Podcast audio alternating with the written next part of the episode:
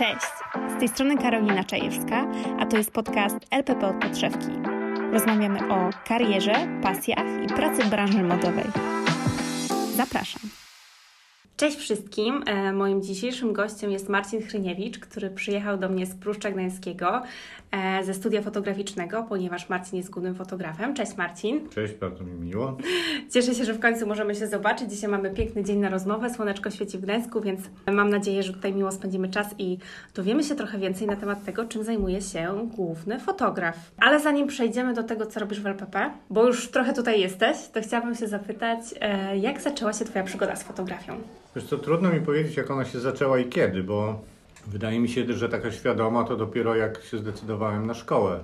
Ale aparat gdzieś w domu i przy mnie był właściwie od, od zawsze. No, dostałem od ojca pierwszy aparat plastikowy AMI, taki średnioformatowy. Tata się interesował fotografią, zresztą mm -hmm. jakieś konkursy robił. No i y, w szkole ten aparat mi zawsze towarzyszył jakichś okolicznościach, wyjazdach. Mam ostatnio dostałem zdjęcia od koleżanki z liceum, która mi przysłała zdjęcia, Aha. które gdzieś tam robiłem, mam je nawet przy sobie w telefonie. O to z chęcią zobaczę e... później.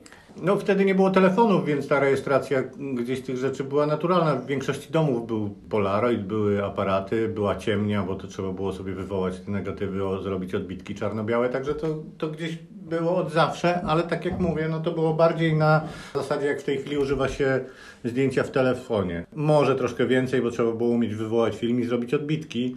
No ale to jakby sam... I nie miało się podglądu na bieżąco. I nie miało się podglądu, ale jakby idea była tego, żeby zarejestrować to, co się dzieje dookoła. Mhm.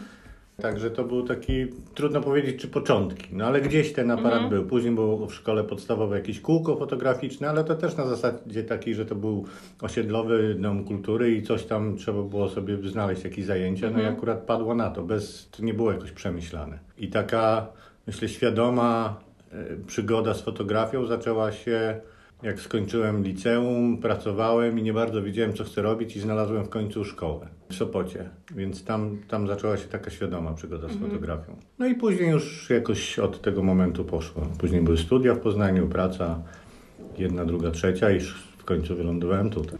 A jak wyglądała nauka w takiej szkole?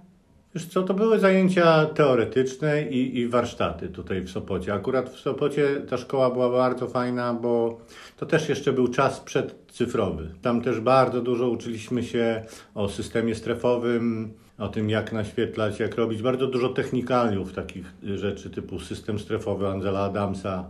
No dużo, dużo takich technicznych rzeczy, które Później pomogły mi na ASP, gdzie tego akurat nie było. E, także z tą wiedzą taką, wiesz, z podstawami takimi technicznymi. Dobra mocno, baza. Tak, taka dobra baza, aczkolwiek już w ASP musiałem przeskoczyć to, co jest ważne przy tej fotografii, że to nie techniczna strona jest najważniejsza, a element kreacji tam był mhm. bardzo ważny, bo tam nikt nie uczył techniki. Ale wydaje mi się, że taka baza do tego, żeby wiedzieć, jak coś zrobić, a później móc ewentualnie łamać jakieś zasady, no jest, jest bardzo ważna też. Mhm. A pamiętasz jakiś taki ciekawy projekt z czasów ASP?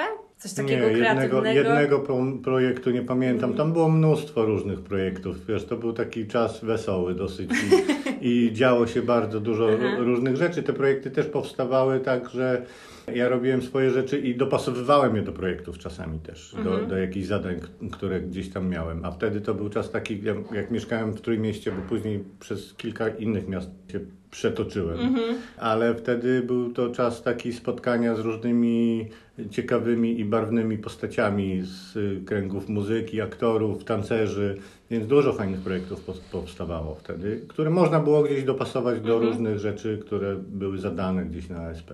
Studenckie życie, kolorowe. Tak, tak, tak, tak, to było bardzo kolorowe. No dobrze, a jeżeli chodzi o takie Twoje pierwsze prace, zlecenia jako fotograf, to co robiłeś? Jest to pierwszą pracę przypomniałem sobie niedawno, mhm. jak, jak y, przygotowywałem się do naszej rozmowy. To jeszcze w czasie, kiedy uczyłem się y, na warsztatach fotograficznych Heiber, bo tak ta szkoła w Sopocie się nazywała, pracowałem jako fotoreporter w Kurierze Gdyńskim. O!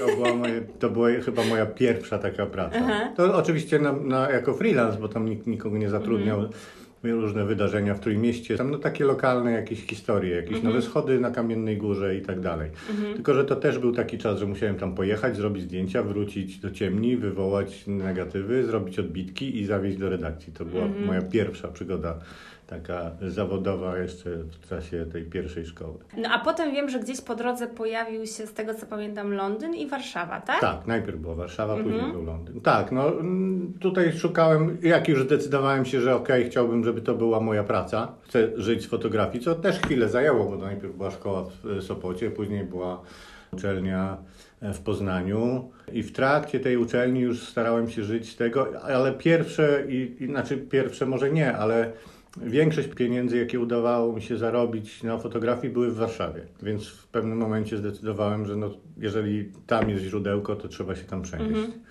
E, No i przeniosłem się do Warszawy i tam mieszkałem kilkanaście lat. Najpierw to były magazyny różne, wnętrzarskie głównie, no to co się tam udawało zrobić.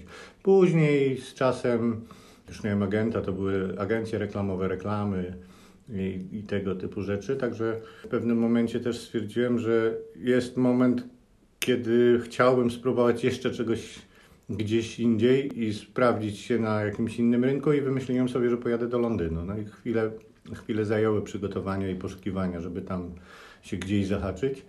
No i udało się znaleźć pracę, a tam już zacząłem pracować nie jako freelance, tylko dostałem propozycję prowadzenia studia fotograficznego dla dużego wydawnictwa, dla takiego koncernu medialnego. Także tam oprócz tej y, fotograficznej części jakby zdobywałem doświadczenie takie w pracy w zespole i w taki korporacyjnym y, trybie, aczkolwiek też nieformalnym, tak jak jest tutaj troszeczkę, tak? Że to nie była taka typowa korporacja, no Tak, bo wydawnictwo to jest jednak taka to się- branża, to tak, tak, to- pozwala trochę na więcej luzu, jeżeli Tak. mogę tak powiedzieć. Miałeś takie zderzenie trochę życia i pracy w Warszawie, a, a między tym, co, co spotkałeś w Londynie? Różniło się to mocno?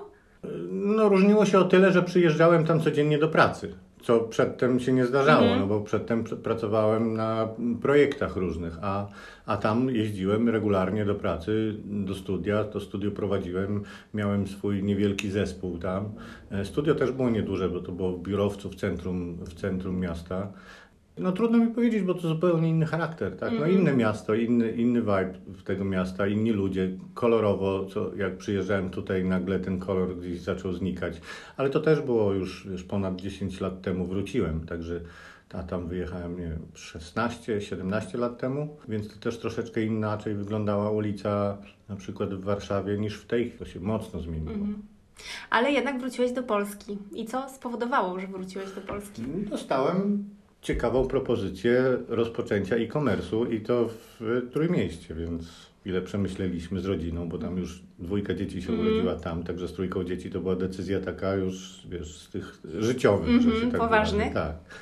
No ale też ciekawy projekt, bo budowanie czegoś od, od zera właściwie, od samego początku, no jest to wyzwanie i na taką skalę jeszcze. Nikt z nas na początku e, budowania tego e-commerce'u nie miał doświadczenia tym, jak to powinno wyglądać. To też był taki projekt, że uczyliśmy się na własnych błędach. Robiliśmy coś, co uważamy, że powinno, uważaliśmy, e, że powinno się wydarzyć. Nie było tu specjalistów z zagranicy, którzy przywieźli nam know-how. Ale to jest niesamowite, że jakby tworzyłeś ten e-commerce w LPP od podstaw. Ile lat temu zacząłeś? Gdzieś... No prawie 10 Prawie lat 10 temu. i jesteś no. tu cały czas i to jest takie trochę twoje no, małe dziecko, można powiedzieć. No nie takie małe już teraz. No już teraz nie, no.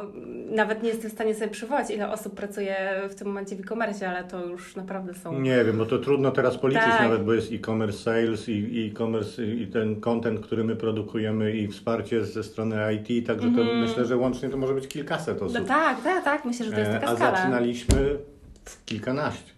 No i jak wyglądały takie pierwsze sesje zdjęciowe? No wiesz co, no wyglądały tak, że mieliśmy lokalne modelki gdzieś tutaj e, z lokalnego rynku. Dziewczyny się przygotowywały same. Na początku w ogóle nie fotografowaliśmy modelki nie pokazując ich twarzy, gdzieś to było tak kadrowane, żeby nie było. Później, później te e, modelki się przygotowywały same. Później po kolei e, stylistki przejmowały obowiązki, że i malowały, i ubierały, i włosy robiły tym modelkom. W porównaniu do tego, co mamy teraz, to można powiedzieć, że nie było to profesjonalne podejście, ale na tamten czas wydaje mi się, że większość e, e-commerce'ów budując się też tworzyło jakby swój styl i sposób pracy, żeby dojść do momentu, w którym są, tak? No to jest prawie 10 lat. To, to ten czas, który upłynął naprawdę to jest potężny krok, który zrobiliśmy. Krok. Kroków dużo mniejszych, żeby dojść do tego miejsca, gdzie jesteśmy. W tej chwili wydaje mi się, że jesteśmy na poziomie światowym. Nie mam wstydu przed żadnym e-commerce'em. Może oczywiście nie mamy aż takich budżetów, jak mają duzi gracze, którzy są globalni, mhm. ale dalej, jeżeli chodzi o zdjęcia, o to, jak są przygotowani modele, jak wyglądają studia i tak dalej, to te ludzie, którzy przyjeżdżają do nas z, z zagranicy, którzy mają kontakt z innymi miejscami i studiami, to robi wrażenie. Tak, robi tutaj. zdecydowanie. Miałam przyjemność być. Co prawda nie po ostatnich zmianach, ale muszę przyjechać znowu, ale robi to ogromne wrażenie. I też robi wrażenie na osobach, które przyjeżdżają jako goście, tak? Czasami do nas, żeby zobaczyć, jak to wszystko działa od środka. Ale wydaje mi się, że wrażenie robi, wiesz, jak się wchodzi, robi przestrzeń, sprzęt, który mamy i tak dalej, ale od samego początku, przynajmniej dla mnie, ale wydaje mi się, że udało mi się gdzieś to przekazać na samym początku i dalej to y, jest kontynuowane, że wrażenie robi też atmosfera, która mm -hmm. jest, mhm. tak? Ludzie, którzy tam tak. pracują. E, to, że, e, że ci modele chcą do nas wracać, że nie ma takiego, tak jak rozmawialiśmy, takiego korporacyjnego stylu, że jest, wiesz, wyciskanie na maksa. Oczywiście jakość musi być, wiesz, to wszystko musi się Macie zgadzać. Terminy wszystkie, też swoje. Mamy terminy, to wszystko musi się zgadzać, jakby mm. to jest poza dyskusją, ale ale atmosfera, którą mamy, wydaje mi się, że udało się zrobić taką, że jest miło tam przebywać. I, I, też mi się wydaje, fajnie by było zobaczyć, e, wiesz, te zdjęcia z początków Twoich i obok położyć te, które są teraz. Wiesz, to, to też byłoby to ciekawe. Też jedna ważna rzecz, że z początków moich te zdjęcia czy robiłem ja, czy ktokolwiek mhm. inny, to nie są moje zdjęcia. Tak? Ja zrobiłem te zdjęcia, mhm. ale to są zdjęcia, na które pracuje zespół. Oczywiście, że tak, masz rację. E, więc to, to jest, myślę, bardzo ważne, że przy tego typu pracy y, tu każda osoba wkłada swoją część i, i każda osoba musi zrobić to najlepiej, jak potrafi, mhm. żeby ten efekt na końcu w postaci mhm. zdjęcia był taki, jaki jest. Mhm. No właśnie, powiedz Marcin, jak to wygląda? Ile osób pracuje jako zespół nad taką sesją zdjęciową? Na, na samej sesji jest fotograf, stylista i hair and make-up. I to, to jest taki, taki zespół w studio, ale żeby do tego doszło, no to pracuje jeszcze showroom, żeby przygotować te rzeczy. Są osoby, które muszą je wyprasować, powiesić. No jest cała masa jakby przed tym przygotowań mm -hmm. do mhm. tego, żeby ta sesja mogła się wydarzyć. Tak? Mm -hmm. Więc ten zespół, no trudno mi powiedzieć, bo, bo w samym studio są to 3-4 osoby z modelem, ale przed tym też są osoby, które pracują na to, żeby to tak wyglądało. Pracują mm -hmm. osoby e, w, tym, w tej części e, visual communication, w której ja jestem, czyli w tym marketingowej części marketing, no nie wiem, to tak się nazywa marketing mhm. graficzny, ale to bardziej dział kreacji bym mhm. powiedział, e, które wymyślają też jaki chcemy mieć e-commerce, jak on ma wyglądać, moim zadaniem w tej chwili już nie jest robienie samych zdjęć, tylko praca z zespołem, żeby ten efekt, który jest w postaci tego zdjęcia na końcu ze studia był taki, jaki chcemy, mm -hmm. tak? Czyli mm -hmm. praca i z fotografem, i z hair and make-up, żeby przed sesją omówić sobie, jaki będzie wizerunek, żeby zobaczyć, jakich mamy modeli, modelki, żeby pasowali do kolekcji i tak dalej. Także mm -hmm. to mhm. jest taka E, no myślę, że ten, ten efekt finalny no to jest praca tego całego zespołu, mm. o którym mówię i taki trochę multidyscyplinarny. Trzeba trochę wszystkiego tam mieć. No tak, no i to też jest e, trochę w ten sposób, no, że fotografujecie, tak, robicie zdjęcia rzeczom, które zostały przygotowane przez dział przygotowania produktu tutaj, tak, zaprojektowane. Dokładnie. No i też domyślam się, że macie z nimi styczność, żeby wiedzieć, co będziecie robili, jaki był zamysł na tą kolekcję i tak no dalej. Oczywiście, no ten pomysł, na, szczególnie na takie kolekcje e, kapsułowe, tak, bo te bazowe produkty, no to one nie mają jakiegoś takiego zamysłu, to, to jest praca po naszej stronie już duża, żeby te bazowe produkty połączyć i wystylizować, żeby to dobrze wszystko wyglądało. Ale przy pracy na tych wszystkich mini kolekcjach, kapsułach, no to pomysł powstaje w produkcie. Styliści y, i część zespołu regularnie spotyka się z produktem, żeby dowiedzieć się, co było inspiracją. Dostajemy briefy y, do kolekcji, więc ten pomysł gdzieś na to od produktu przetrawiony przez nas, później wychodzi w postaci mm -hmm. tych zdjęć, które, mm -hmm. które robimy. No i też współpracujesz z Twoim, no teraz chyba tak, bezpośrednim przełożonym Adamem, który też właśnie no, tworzy zamysł tego, jak to wszystko ma wyglądać. No Adam jest art dyrektorem całego Reserve, tak? tego mm -hmm. wszystkiego i kampanii, e, i e-commerce'u i tak dalej. Ja jestem odpowiedzialny za tą część kontentową, aczkolwiek nie tylko, bo ostatnio pracowałem z Adamem i przy redesignie i teraz przy kolejnym jakimś takim mniejszym projekcie. Adam przygotowuje jakby całość wizerunku dla marki na sezon czy na dłuższy czas, to już tam mniejsza z tym, to nie ma aż tak wielkiego znaczenia. No ale po zapoznaniu się z briefami od produktu, Adam przekłada to w takim bardzo uproszczeniu na obrazki. A to jest trudna praca. Tak. To jest naprawdę trudna praca. No właśnie, mówiłeś o briefach. Teraz pytanie, jakbyś mógł tak skrótowo powiedzieć nam, jak wyglądają te etapy przygotowania do tej sesji, co po kolei się dzieje? Tu nie ma takiego przygotowania jednego, że się spotykamy i omawiamy sobie Mhm. każdą sesję. To jest gdzieś bardziej intake'ami, sezonami.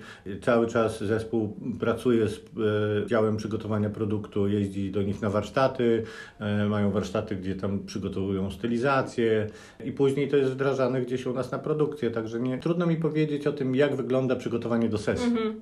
Bo tak jak mówię, no do, do takiej sesji, która jest wizerunkowa, wygląda trochę inaczej niż do ciągłej produkcji, którą jest e-commerce. A skąd czerpiecie inspirację do tego, jak tworzyć, realizować to wszystko? Wiesz co, no to tak jak rozmawiamy, część przygotowuje produkt i my dostajemy te briefy, ale inspirację jak tworzyć pewnie każdy gdzie indziej. No, ja inspiruję się tym, co mam dookoła, tak? czyli popkultura, teledyski, które gdzieś kiedyś oglądałem, filmy, nie wiem, spacer gdzieś po lesie, no jakby trudno powiedzieć. To wydaje mi się, że, że do każdego projektu gdzieś zaczynasz sobie później układać to, czym nasiąkasz, co masz w głowie, wystawę, którą widziałaś, artystę, którego znasz, jakiś tam projekt. Never ending story. Tak, no jest to myślę taki proces cały czas. No, Trochę taki styl bycia też. Jeżeli jesteś osobą kreatywną, pracujesz w kreatywnej branży, no to chyba chłoniesz to w jakiś tam sposób. No wydaje mi się, że tak, bo to są gdzieś tam lata, gdzie nasiąkasz różnymi rzeczami. Jak jedziesz na przykład na wakacje albo idziesz na spacer, to masz przy sobie aparat? Mam telefon. No tak, XXI wiek. Ale robisz dużo zdjęć? Wiesz co, robię trochę zdjęć, ale jakby no to re- rejestruję jakieś e, obrazki, rejestruję życie rodzinne, ale to na zasadzie rejestracji bardziej, tak? Mhm, To nie, takich to wspomnień. Nie, tak, to nie jest jakiś element kreacji. Później może troszeczkę gdzieś tam ta technologia daje możliwość, że nawet siedząc gdzieś i czekając, można sobie te zdjęcia podkolorować, pobawić się nimi, poobrabiać. Mam e, telefon, który nieustannie mnie zadziwia, jaka jest jakość tych obrazków, Mhm. tak? Jest to najlepszy aparat, jaki mam, bo mam go zawsze przy sobie. No tak. I jest malutki. To jest plus. No tak jak mówiłeś, u Was ta praca wrze cały czas i, i cały czas coś się dzieje, cały czas są realizowane zdjęcia i domyślam się, że pewnie ciężko jest Ci powiedzieć, jak wygląda Twój dzień pracy, no bo prawdopodobnie każdy jest trochę inny, ale tak mniej więcej Wiesz co, wygląda. dzień pracy w tej chwili, on też się zmienił na, na przestrzeni tych lat. E, Mogę Ci powiedzieć, jak wygląda w tej chwili dzień pracy, bo wygląda tak, że przychodzę do biura, robię kawę, patrzę, jakich mamy modeli na dany dzień, jakie, jakie mamy sesje, ile studiów pracuję. Patrzę na testy ze studia, jak wyglądają. Przychodzę do studia, żeby porozmawiać czasami, jeżeli mamy jakieś konkretne wymagania, nie wiem, jak poprowadzić modela, czy wizerunek jest ok, czy nie, no to z zespołem tam hair and make-up gdzieś rozmawiamy. Rozmawiamy oczywiście też przed, ale później sobie potwierdzamy, czy to jest ok, czy nie, bo to też nigdy nie wiadomo, bo model, który przyjeżdża na portfolio wygląda czasami zupełnie inaczej, a jak przychodzi do nas do studia, e, to też jest zupełnie inaczej. Wiesz, to, to, to tak wygląda ten dzień pracy. No i plus różne obowiązki typu trochę technikaliów. Ktoś przychodzi, że coś nie działa, że potrzebuje pomocy przy tym albo przy tamtym. Współtworzę gdzieś jakieś briefy z, e, z Adamem, e, pomagam mu wyszukać jakieś rzeczy.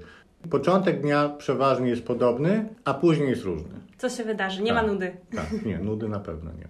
Tak, to, to tak trochę brzmi jak mój świat też. To, co wydaje mi się, że też jest ważne i to, co się zmieniło w ostatnim czasie u Ciebie, to jest zmiana struktury. Jeżeli chodzi o marketing, tak, visual communication, kiedyś było tak, że wy mieliście jedno studio fotograficzne, tak, na przykład Mojito i, i House, e, nasze marki z Krakowa, też sesję realizowaliśmy teraz w Pruszczu Gdańskim i to wszystko działo się razem, a, a w tym momencie jesteście w jakiś tam sposób podzieleni. Co się zmieniło? Tak, dokładnie. Do niedawna był dział e-commerce, który obsługiwał wszystkie nasze marki i działy marketingów poszczególnych marek osobno dla każdej marki. Także my jako e-commerce obsługiwaliśmy wszystkie e, marki w zakresie e-commerce'u i też część marek przy produkcjach wizerunkowych, bo pracowaliśmy również z działami marketingu. Od niedawna, wydaje mi się, że to jest około półtora roku, jako pierwszy projekt został wprowadzony w Reserve, czyli powstał dział Visual Communication, który powstał z połączonego e-commerce'u Reserved i marketingu mhm. Reserved. No i od tamtej pory pracujemy razem i w tej chwili jest to wprowadzone już we wszystkich markach. Część te, ta e-commerce'owa, która była tutaj, przeniosła się do Krakowa dla House'a i dla Mojito, no bo tam jest produkt i tam były marketingi, więc ta część dołączyła tam. Mhm.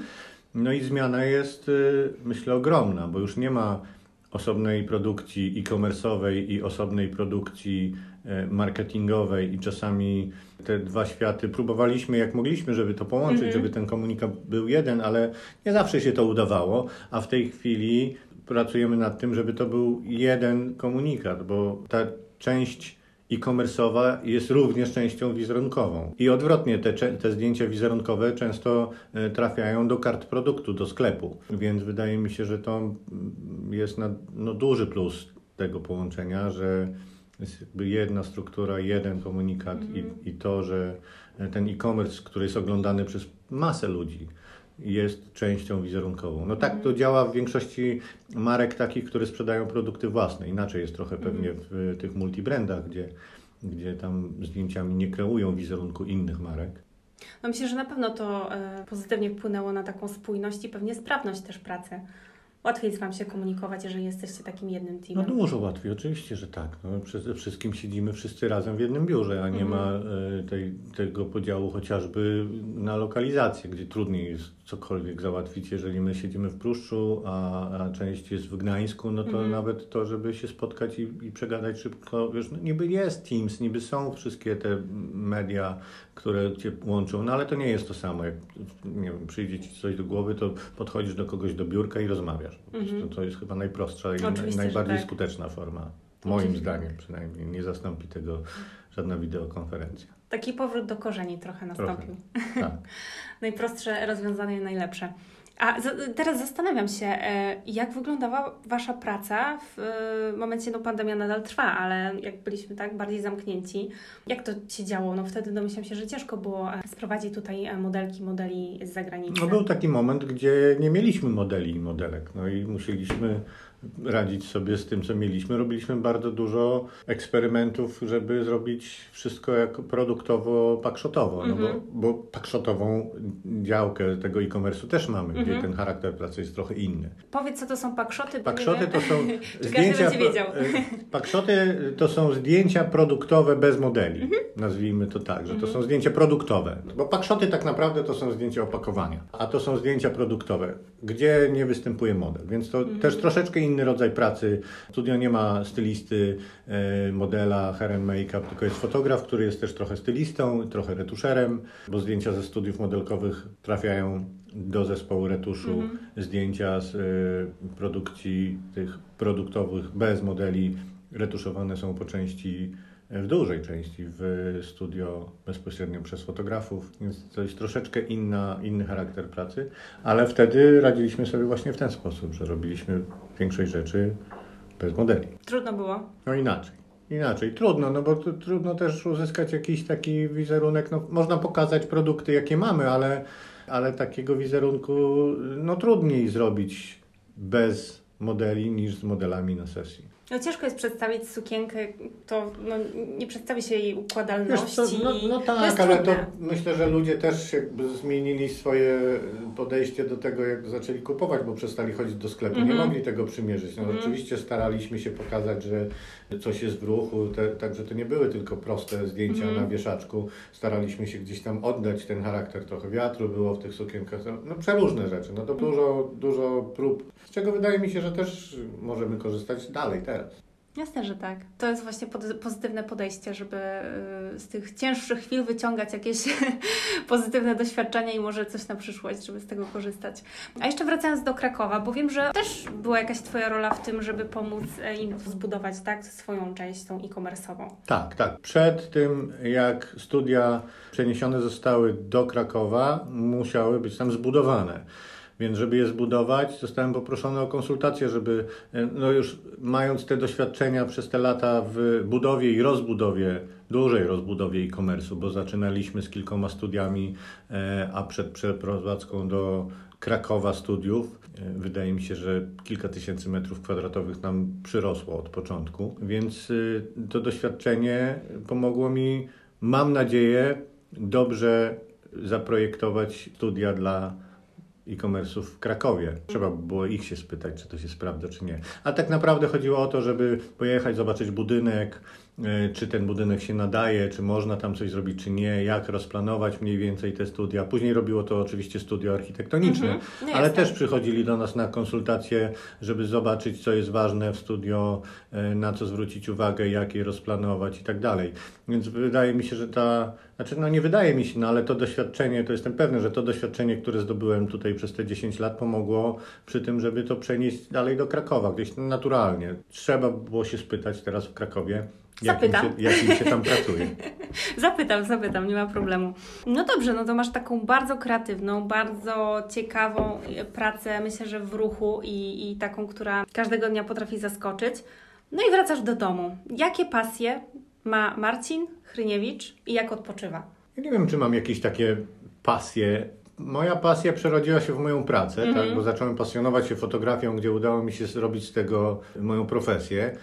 A w domu lubię gotować, lubię gościć ludzi, lubię spotykać się z ludźmi, lubię wyjść z psem do lasu, więc nie mam jakichś takich e, wyjątkowych pasji typu e, wspinaczka czy nie wiem, jakieś sporty ekstremalne i tak dalej. Nie, to jest zwykłe życie. Mhm. Trójka dzieci, wiesz, e, Piesek. pies, goście, ludzie, gotowanie. Także Super, nie bardzo mi się podoba. ale, ale moja praca jest pasjonująca. Mhm. Wydaje mi się, że to zaspokaja też y, tą taką potrzebę. E, poszukiwania jakiejś pasji, jak się ma. Wydaje mi się, że idę do pracy i to, co się dzieje tutaj, to naprawdę jest, bardzo często jest pasjonujące. Mm. Myślę, że to wielkie szczęście, żeby e, praca była naszą pasją. Myślę, że też tak trochę mam, więc możemy sobie przybić piątkę. No dobrze, Marcin, bardzo dziękuję za rozmowę. Dziękuję. Bardzo mi było miło się z Tobą spotkać. Nie również. E, trzymam kciuki za wspaniałe sesje zdjęciowe, kolejne i za udane wakacje. Dziękuję bardzo. dziękuję.